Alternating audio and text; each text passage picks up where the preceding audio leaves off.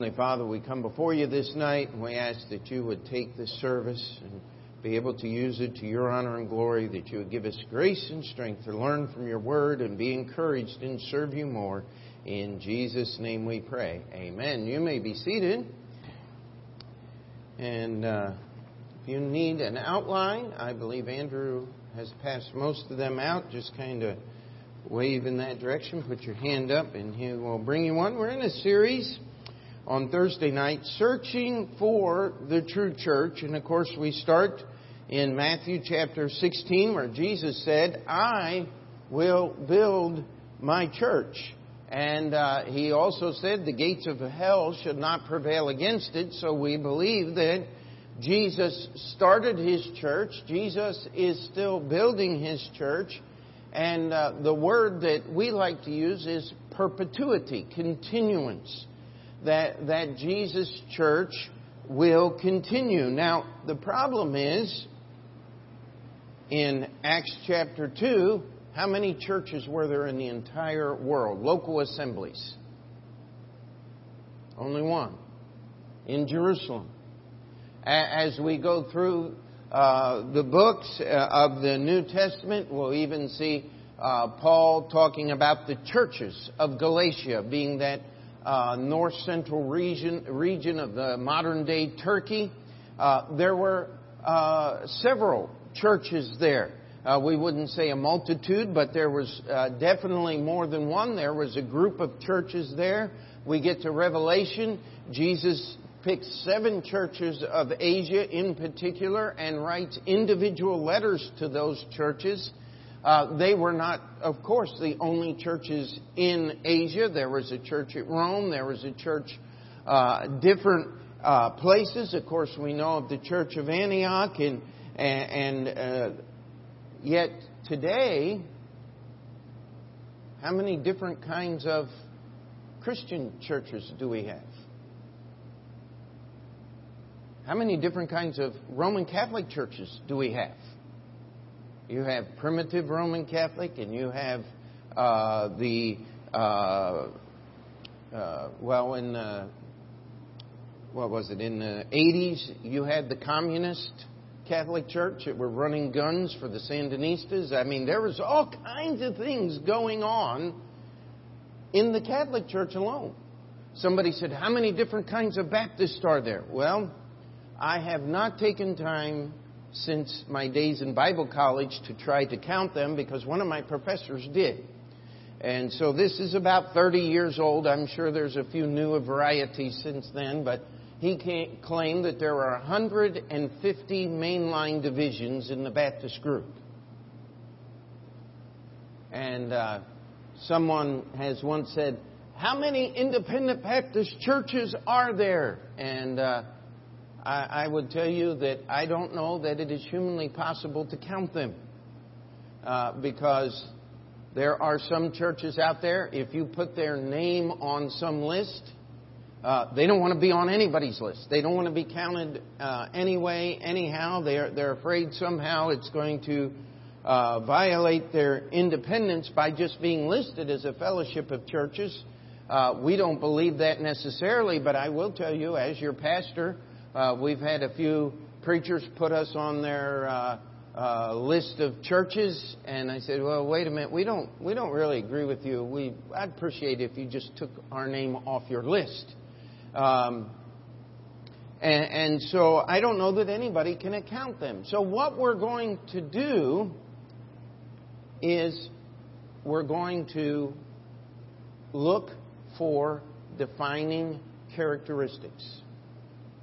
Uh, the term that I like to use is Baptist distinctives. These are specific points of doctrine and practice that separate us from other types of churches.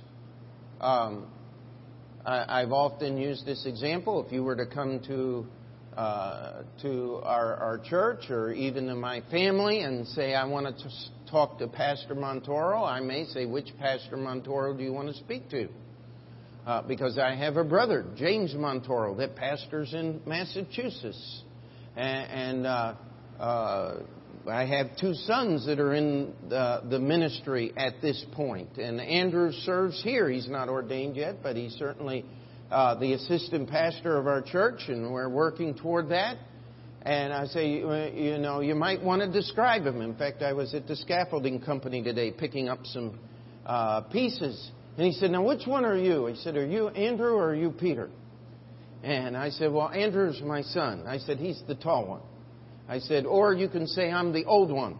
And, and he said, No, no, no. He said, We'll go with tall and short. And, uh, and so, uh, very, very accommodating salesman. He knows what to do to make sure that we like him. I like him anyway. Um, why can't we do the same thing with churches? Is let's look for some defining characteristics. Let's look for a description. And, and so, uh, this is nothing unique to me. I'm not the only one that's taught that. We're arranging the truths, the the defining characteristics, the distinctive positions of the Baptist Church in an acronym. We're going to spell Baptist, amen.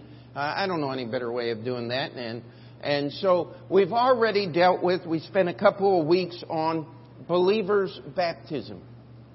The way our church practices baptism can be found directly in the Scripture as it was practiced and exercised by John the Baptist the disciples, the early church, and as we said, the only difference between what John did and what we do is our perspective. John baptized with water unto repentance. That was his thing. And the question I always like to ask Does getting wet make you more repentant? No. What it is is a public testimony of what's happened in your heart. John's baptism was looking forward to the coming Messiah. He had not been revealed yet. Jesus' baptism, um, not Jesus' baptism, baptism of the New Testament church, is just simply looking back to the finished work of Jesus Christ on the cross. The way it was a practice, the authority, all of those things are identical with the Bible. If, if you really want to get nitpicky, the only difference is the direction we're looking at. And so tonight we're going to move to the next one.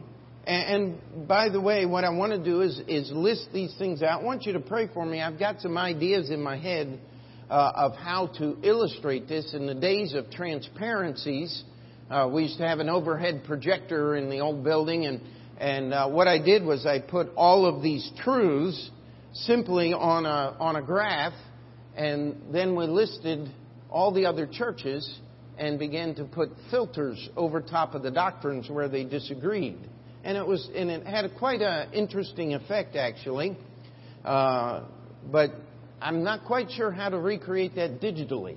And so you, you pray for me that I uh, get a little wisdom and, and uh, uh, what it turned out to be, uh, and you probably have this figured out all right, all except for Baptist, everything was black uh, because the truth has been moved and altered and changed. And one of the things that we are going the, tonight, what we're looking for, the A in Baptist, and this is just my notes, is the authority of Scripture. Now, that word authority is a word most of us don't like. Uh, let me ask a question. How many of you have had issues with authority? You had a boss you didn't like, you had someone, okay, if you're alive, you probably ought to be raising your hand. 90% of the issues we face in life have to deal with authority. And we as Americans, we have a unique, historically different approach to authority. I don't have to listen to you. I mean, in the days of the king, you didn't dare say that out loud.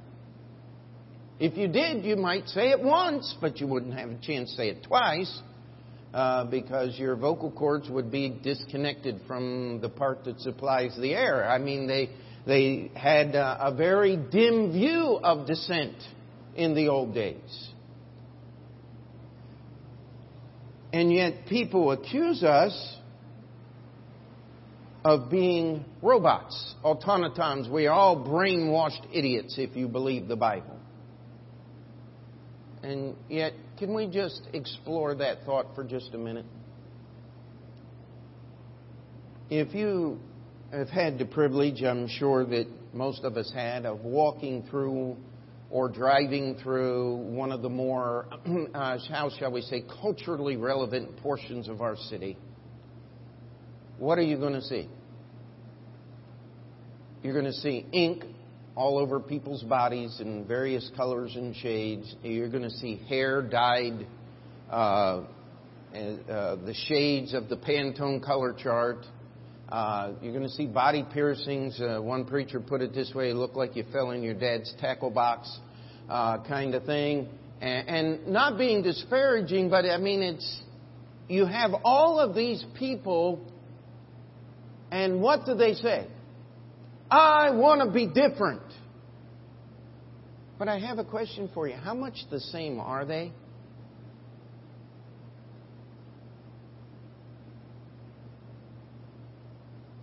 I mean, you you listen to people talk about.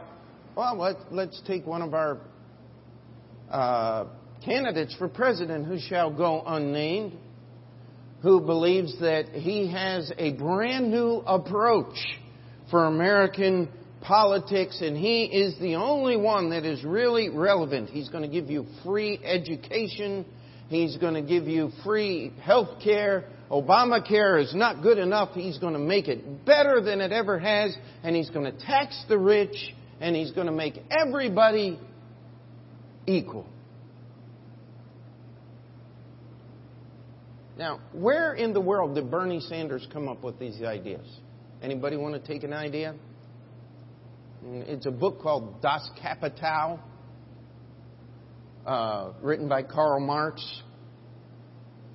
Do you know where Karl Marx got his ideas for Das Kapital? From a Greek guy named Plato. Because you see,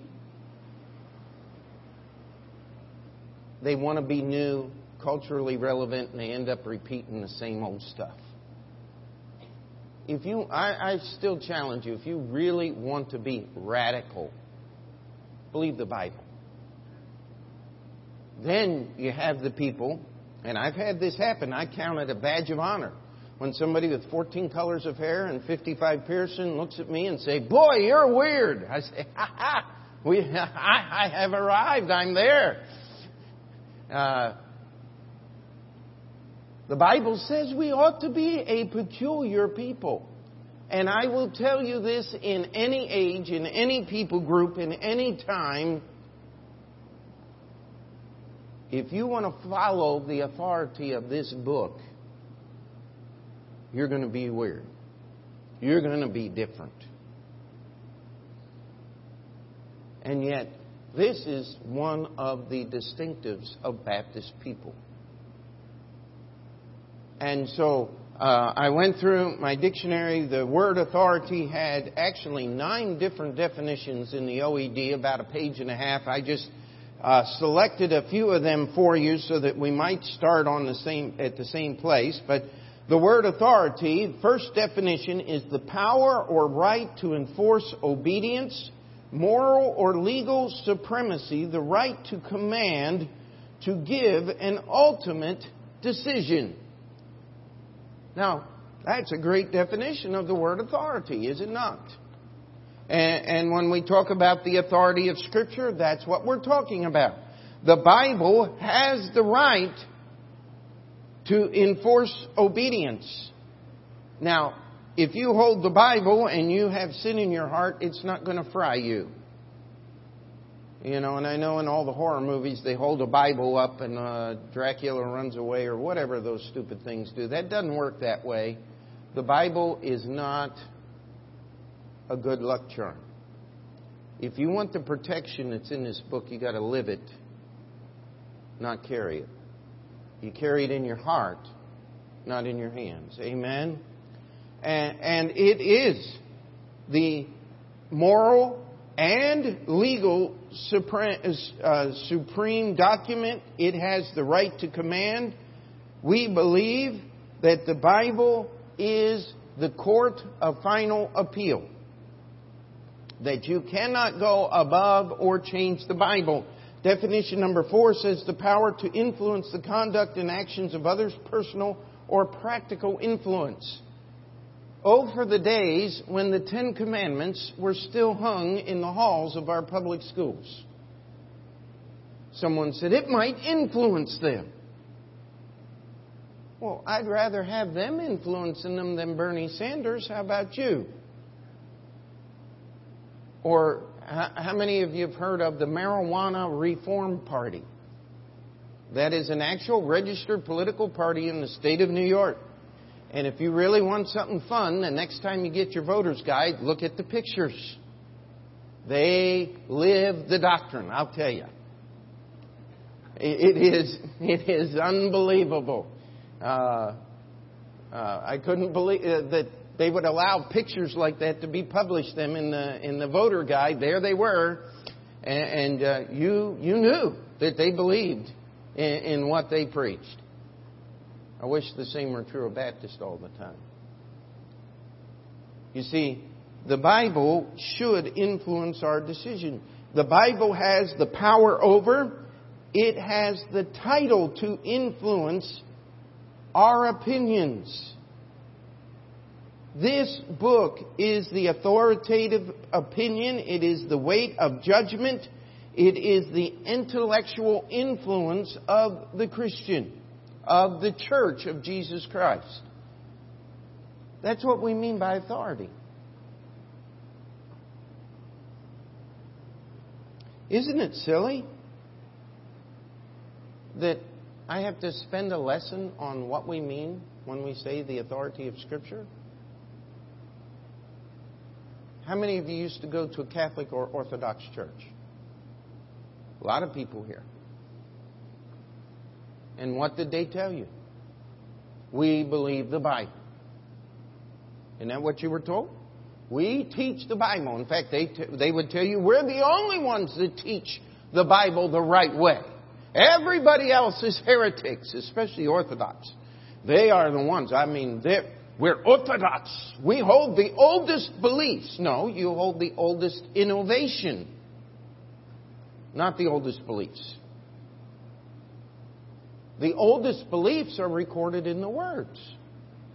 And if we take the words of this Bible and make them plain, you know what we have? We have Baptist doctrine. You see, Baptist doctrine is historically identifiable. In fact, I read a title of a book one time called The Radical Reformation. And in the uh, little paraphrase or summary of the book, it talks about in the Middle Ages, the most persecuted people were the Anabaptists whose unfailing belief in the total, uh, in the final authority of Scripture and refusing to bow to any man separated them from all other religious groups of the Middle Ages. And uh, said, Amen. That's who we are. It, the, our, our doctrine is nothing new we simply mean we do not look to any single man other than Christ or group of men other than the writers of the Bible to determine the doctrines of the church.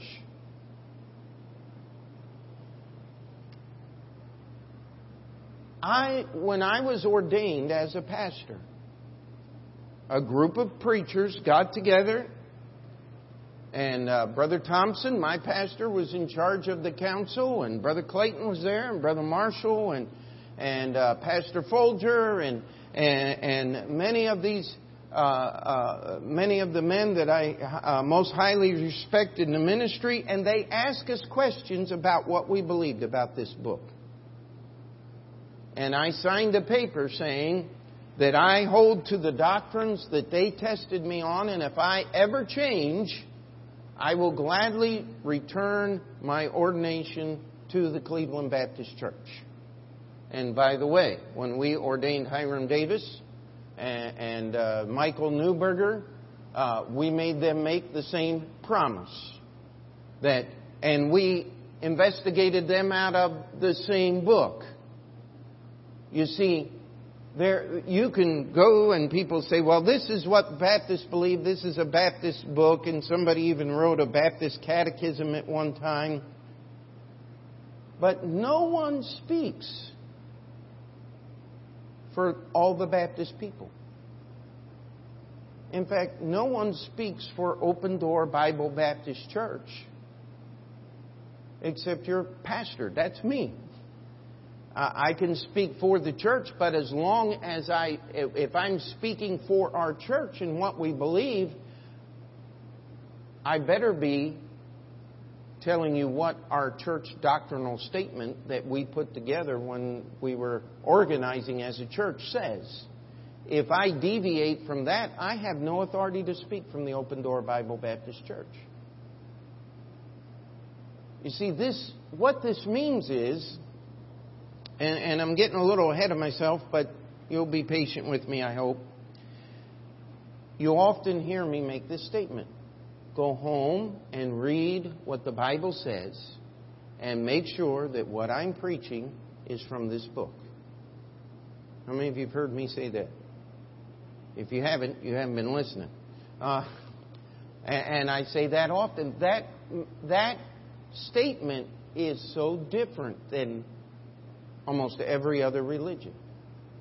You see, Catholic priests can't tell you, go home and read your Bible and whatever you find will be in agreement with the Catholic Church. He can't tell you that. The Reformation proved that.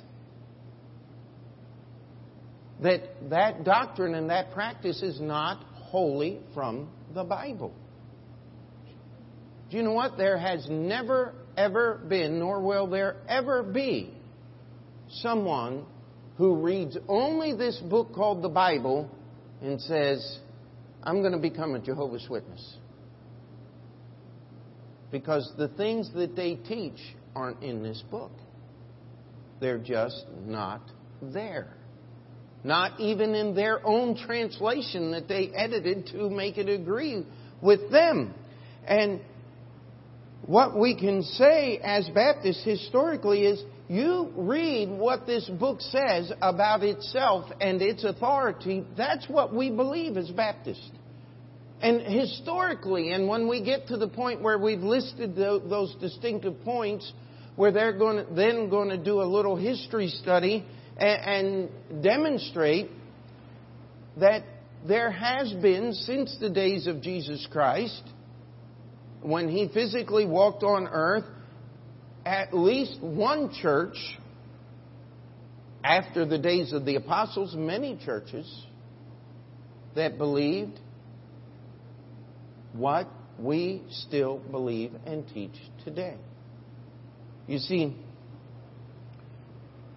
the words of the Bible are the court of final appeal.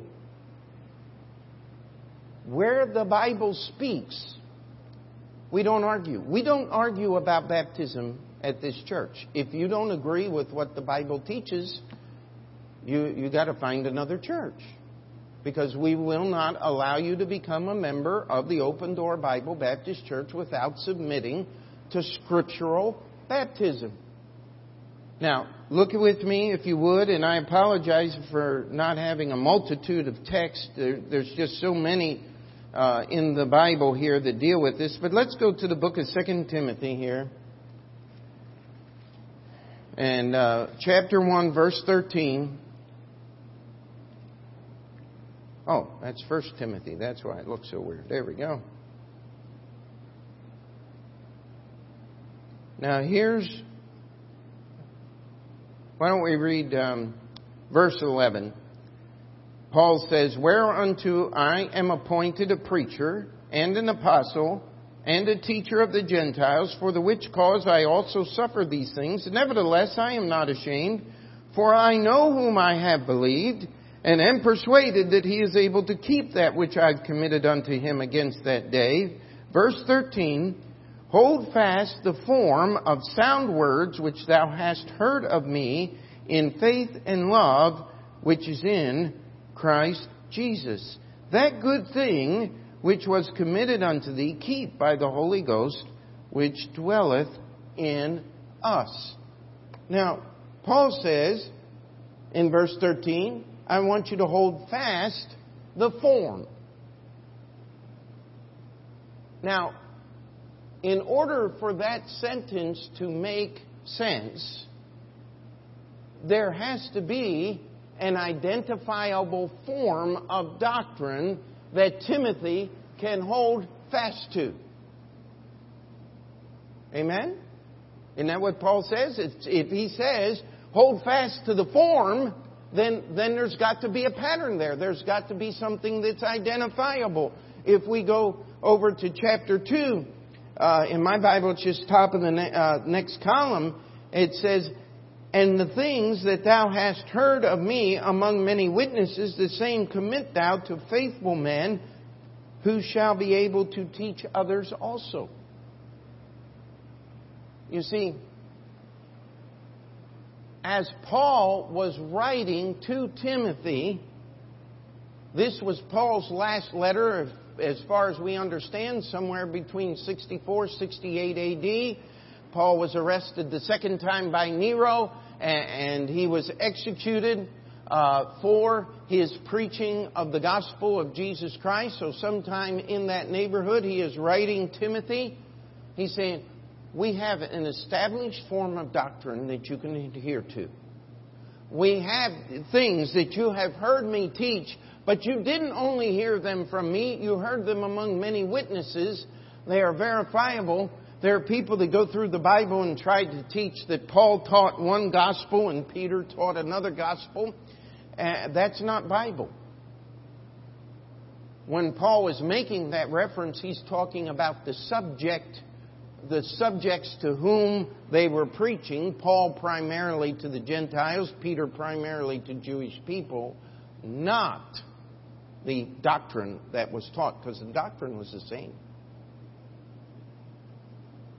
And so, where the Bible speaks, when a church says, listen, it is common knowledge that if you take a bath, between October and April, you're going to die, and Jesus doesn't want us to die. Therefore, sprinkling is a proper mode of baptism so that we won't die in the cold weather of Europe versus the climate. That's actually in a Catholic history book I read. I'm sorry I couldn't give you the volume and the name.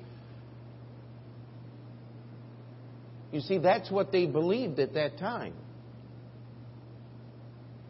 That's why many of them did die. because they did not practice proper hygiene during the cold months. One of the reasons the Jewish people survived pestilence and plague was because they did take baths. And, and they did practice hygiene. It was taught in the Old Testament, and it saved them from many of the diseases and sickness. And these very people of Europe thought that the Jews were bewitched when all they were doing was staying clean.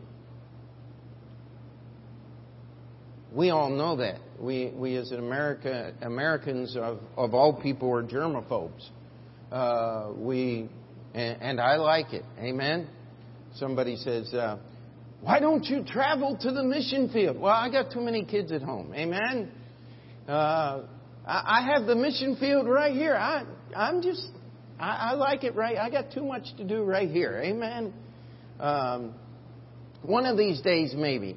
But uh, uh, I, I, I think I've said enough. Amen. Let's move on to the next point. Now, there are things that the Bible doesn't speak about. So I've given one example in here smoking. You know what? There's no verse in the Bible that says, Thou shalt not smoke. And uh, one of the things that we may understand about history or imply that the majority of people in the first and second century had enough sense that smoking wasn't an issue. But today, how do we deal with the issue of smoking? Well, read 2 Corinthians 6:17. It says, "Touch not the unclean thing." Would there be one person in this auditorium stand up and try to argue for the cleanliness and godliness of cigarettes? And we'll laugh you out the door. Because you can't do that. It was like the fellow one time, he said, he said, beer is natural.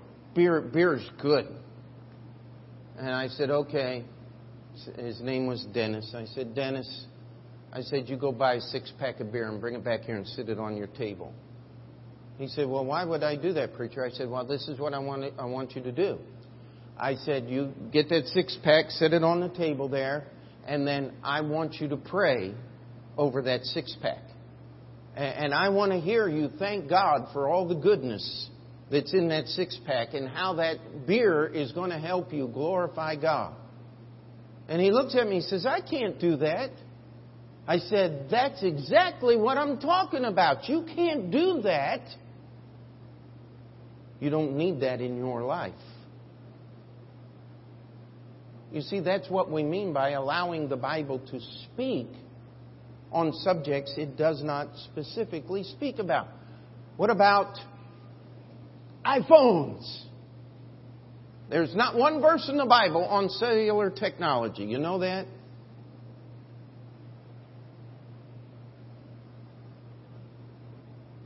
And yet we have people that say these things are absolutely evil. Are they? No.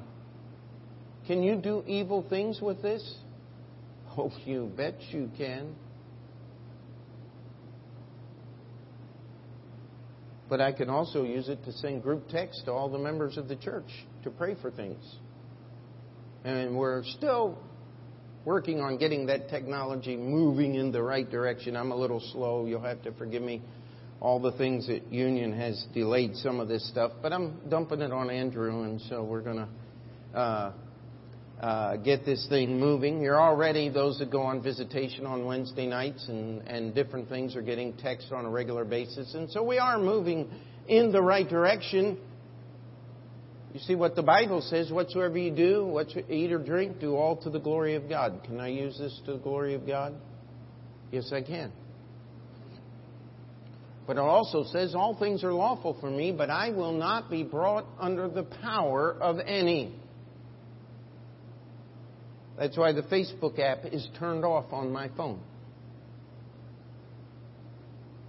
Because I don't spend enough time with my face in this book, let alone in this one. Now, if you can handle that, be my guest. I'm not going to argue with you. But if you spend too much time just looking at things that are worthless, maybe it's time to put down the phone and pick up your Bible. Amen? How simple is that? And yet the Bible speaks very authoritatively on that. We believe no man, no group of men, no church. We do not believe that anything on this earth has a power or authority to change the words of this book called the Bible. We believe that the Bible needs to be understood literally. That means its historical, cultural, grammatical, biblical context. If you're going to understand the Bible, you must understand it in the light of the Bible. This means this book called the Bible, how many of you have heard? It's all full of contradictions. Next time somebody tells you that, say, Show me one. I had a guy actually open it up and said, Here's one. In Acts chapter 7, Stephen said there were 75 people that went into Egypt. And in Genesis chapter, uh, whatever it is, uh, 40, or when J- Jacob takes his family into Egypt, it said there's only 70. That's a contradiction. And I, I said, okay. Now, who was Stephen talking to? Well, the Pharisees and the Jewish priest. Do you think if Stephen had made a mistake that was worth, they murdered him same day? Do you think if Stephen made a mistake that was actually something that was worth arguing about, that they were going to let it go unanswered? You see, if you read carefully, one passage talks about all the souls that were born of Jacob, and there were several people that died in the land of Canaan, and the other one talks about the actual number of people that entered the land of Canaan. It's, it, the Bible is correct. There is no contradiction. But the much simpler answer is these people were laying in wait for every syllable coming out of Stephen's mouth. If this were an issue, don't you think they would have argued with him about it? Uh, I believe they would have. And so, we, we believe the Bible to be without contradiction. We believe the Bible has one message, one truth, one Lord, one faith. And this last point we need to spend just a minute on. We never argue from history. Now, by that, what I mean is, we're going to make many historical references as we go through this thing, searching for the true church but we're going to, we're not going to ever, and if I do, somebody raise their hand or see me after service would be a little better, and I'll issue a correction at the next service. By God's grace, I'm never going to stand in this pulpit and say, well, uh, we have Peter Waldo who lived in 1180 in the area of Piedmont and he believed this, and because Peter Waldo preached this in 1180, that proves the Bible is true. See, we never do that. This book does not need to be proven to be true. It is. We use history to verify the fact that Jesus said his church will continue. And Peter Waldo was one of those people who in the 11, late 1100s who preached the gospel of Jesus Christ, and if he spoke English and could be put in a time machine, he, he certainly would not be comfortable with our manner of dress and computers and technology and all that, but when it comes to preaching the Bible, he would be right at home. Because he preached the same message. Are, are we still together here? And so, when we apply this, what we simply mean is that a church that is in existence today ought to have its faith and practice defined by this book, not the other way around. We don't go to the Bible. And, and, here's an historical reference. You know that in the late 1500s, early 1600s in England, they came to physical violence over the issue of whether hymns should be sung in church or not. Now, how many of you remember Matthew chapter 26 when Jesus instituted the last the, the Lord's Supper, uh, what we call uh, communion? What does it say? How did they end that first communion service? It says, and they sung a hymn and went out into the Mount of Olives. That's honestly uh, that's why I like to end our service, and we have ever since Open Door Bible Baptist Church has been in existence. Uh, we don't end our prayer meeting with a song, but every other service we end with a song. And we use the same song. We've been using it for 20 some years. And I have no intention of changing it because it's just a great song to sing on the way out. Take the name of Jesus with you. I mean, how uh, just one more reminder of what you ought to be done. But people argued about why did they argue about it? Because they didn't read their Bible. People said, well, what about instruments? Well, you have to understand. To play a musical instrument would be to break the Sabbath. That's why instruments were not used in the synagogues because they met on the Sabbath day, which is supposed to be a day of rest, not a day of worship. It traditionally became a day of worship. Can we play instruments to the glory of God? How many of you sing better when the piano and the organ are going? I do. It kind of covers up all the noise I make. I mean, it just it works better that way. Uh, there's not an issue. These are things that the Bible does not speak directly about, but, but as we apply them, we do not change. We do not innovate when it comes to the Scripture. This book, and see, this is the problem with the purpose driven life and purpose driven Christianity, is Mr. Warren has come by an age old principle. It's been practiced by the Roman Catholic Church and the Orthodox Church centuries before. It's called the doctrine of accommodation. That the church is here for us, and so therefore we have the right to change the church so it can be better for us. We don't believe that. The reason we hold Sunday night services is because that is the first time that Jesus held a church service. Because Sunday was a day of work in the Jewish work week. And so they had to go to work and they would meet Sunday night after work. Now, things have changed in our culture. Our main service is on Sunday morning.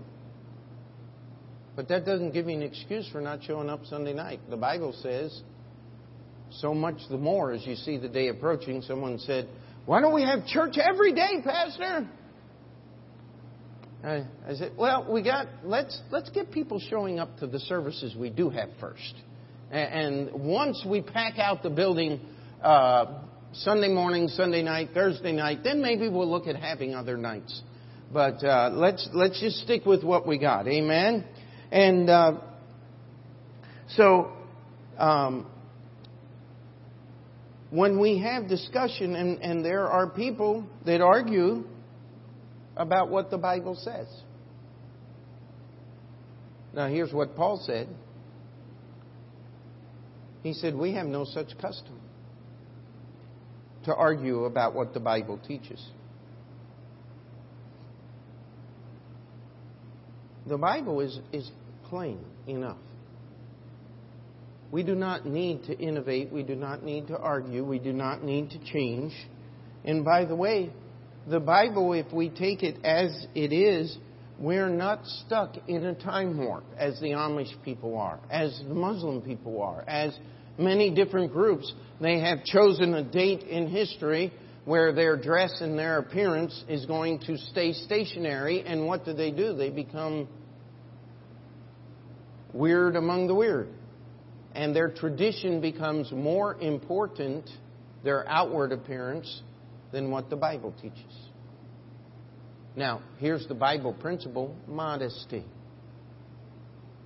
both for men and for women. That's the Bible principle. It should not be attention getting.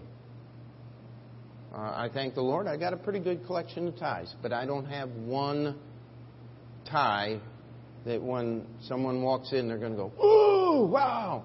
I don't wear those kind of ties. Never have. By God's grace, never will. Because that's not the idea. I don't want to draw attention. But if people will put one of these things on to make money, I'll put one of these things on to worship Jesus. Because it's important. That's, that's why we ask our ushers to wear ties. If ties ever get redefined as some horrible thing, we'll come up with something else. Amen? When we talk about versions of the Bible, here's the ultimate point. If you can change the words, you're now the authority. That's the problem we have. And if you will study history, you will have churches, and there arguably were times and places where churches had what we would call a poor translation of the Bible. Uh, some of the Latin translations that uh, were developed early on were some of the poorest and most terrible excuses for a translation of the Bible that has been known to history. But do you know that those people still treated that Bible as if it were the divine authority in their church? They didn't try to change the words. I had a discussion with a fellow a little while ago, and he was talking about problems with my King James Bible. And I want to be very careful how I say this. There are certain texts in your King James Bible that people argue about. I don't argue about them. I choose to trust what's in here. I'm just, um, it's non topical to me. But they say, I reject the King James Bible because of this handful, maybe five or six different passages, and I'm going to embrace the truth. Okay, so what truth have you embraced? That every word in the New Testament is now in question. Does that make sense to anybody in here? That I'm going to go from a Bible that has half a dozen or so places where people like to take issue with it. And I'm going to exchange that for a group of Bibles that don't agree with each other and have a multiplicity where eventually every word in the Bible is called into question. Who becomes the authority then? I do because I'm the only man smart enough. All you people, you don't have time like I do to study the Word of God, and therefore I will give you the truth. Barf. Take it home and read it. It's here. You don't need to argue about it. You don't need to criticize it. Do you realize, you know, they accuse us of being King James only. And that is an innovation. That is a new doctrine. It didn't exist until just a few years ago. Well, how many of you are old enough to remember what life was like without computers? No, you're not.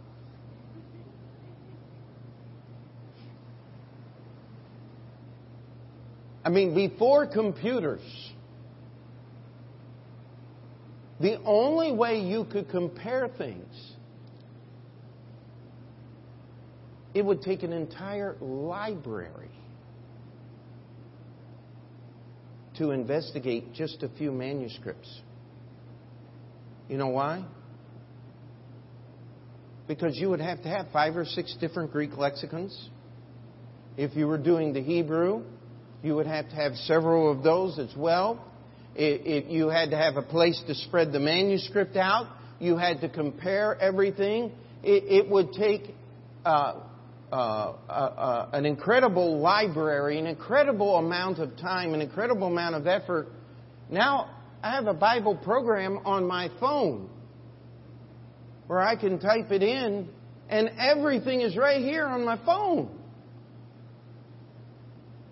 Do you know why the King James only position is a new position?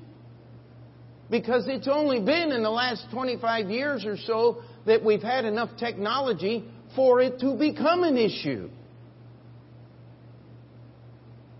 Because before that time, it was relegated to colleges and people who had enough time and enough books and enough resources to do nothing but spend their time looking at languages and studying manuscripts now you can do it on your cell phone.